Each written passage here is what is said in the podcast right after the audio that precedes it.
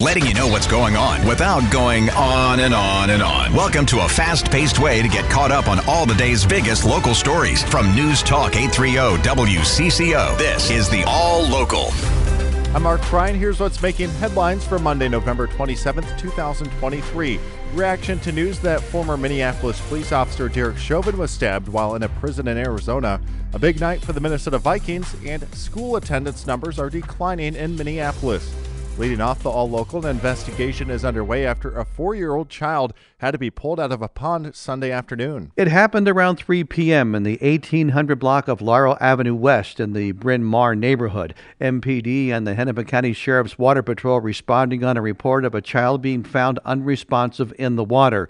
After being pulled out, the child was taken to H C M C for treatment, but their condition is not known. It's not clear how the child ended up in the pond, and so far, no charges are filed. Filed. Al Schock, News Talk eight thirty W C C O. Meanwhile, charges are expected before noon Tuesday against the suspect in a random bus stop stabbing in Edina last week. sixty-two-year-old Chris Lundgaard was killed Wednesday in a bus shelter on York Avenue after he had just picked up some groceries at Cub Foods for Thanksgiving. His brother Eric telling W C C O T V that Chris had been sober for the past ten years. The way that he turned around his life, um, was, you know, uh, amazing. It was just, uh, it was, it was better than anything I've done in my life. He says that his brother had a photographic memory, loved movies, and was great with kids. Reaction this afternoon to the news that former Minneapolis police officer Derek Chauvin was stabbed while inside a Arizona prison. Derek Chauvin is reportedly in stable condition after being stabbed by another inmate on Friday. It's a sad situation. Former Hennepin County Judge Kevin Burke, who is not associated with the case, says Chauvin was duly convicted and should be able to serve time in prison without fear of violence. Certainly, Derek Chauvin is not somebody who is beloved by anyone, uh, except his probably his closest family. But he didn't deserve to be stabbed, nor does any inmate, nor does any guard. Chauvin's attorney says the prison was poorly run and that Chauvin is the target there, as other inmates want to make a name for themselves by killing him. Chauvin is serving time in the twenty twenty murder of George Floyd. Susie Jones, News Talk eight thirty W C C O. Minnesota's Council on American Islamic Relations has filed a lawsuit against the Edina School District, claiming administrators there silenced Muslim students who expressed support for Palestinians. The students say they were suspended for participating in demonstrations demonstrations and speaking up. CAIR-Minnesota Executive Director Jaylani Hussein. We've had students who have been pulled into um, the office of the principal and have been literally intimidated, bullied, even asked to, in the middle of the meeting, please text your friends and say we're, we're canceling this protest. We have reached out to the Edina school superintendent and have not heard back. The Minnesota Vikings take on the Chicago Bears tonight at U S. Bank Stadium, a week after their five-game winning streak was snapped in Denver. Pioneer Press Vikings beat reporter Dane Mezzatani telling Vinita Sakhar on the W C C O Morning News that the disappointment last week likely won't affect the team's confidence. I don't think it's something where last weekend made everything kind of feel like a mirage, and, and now they're going to slowly start coming back down to earth. I think this is still a confident team that, that believes that not only can they make the playoffs, but with Detroit losing to the Packers on Thanksgiving, I think the team still believes they can win the N F C North.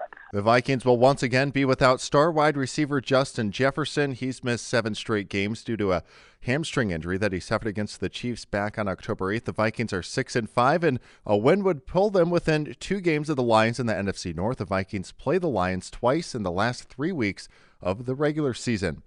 It's that time of year where keeping your home warm can seem like a full-time job, and when it comes to shoring up your home for Minnesota's cold weather, the Minnesota Department of Commerce suggests scheduling a home energy audit. Um, the cost is pretty affordable for most folks.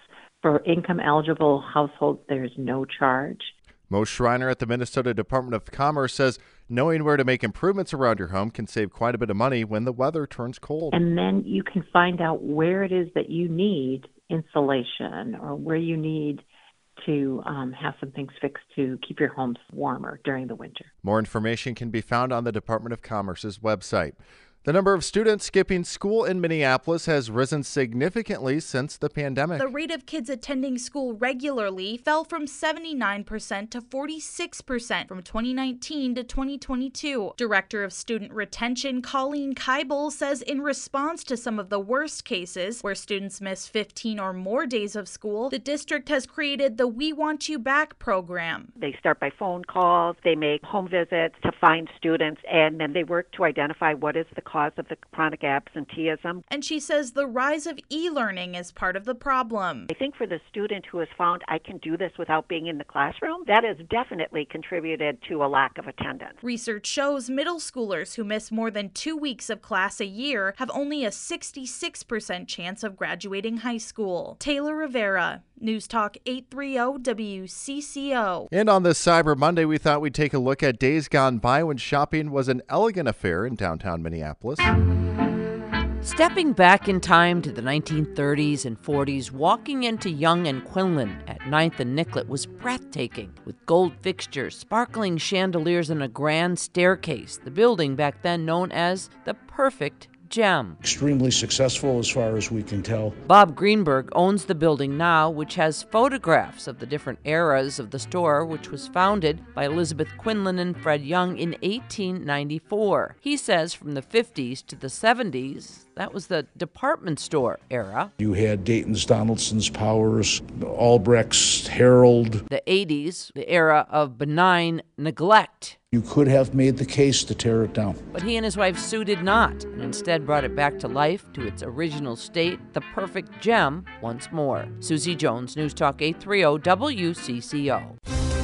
And thanks for listening to the W C C O All Local. You can find each day's All Local and all of our podcasts at W C C O radio dot com or by downloading the Odyssey app. I'm Mark Freie, News Talk eight thirty W C C O.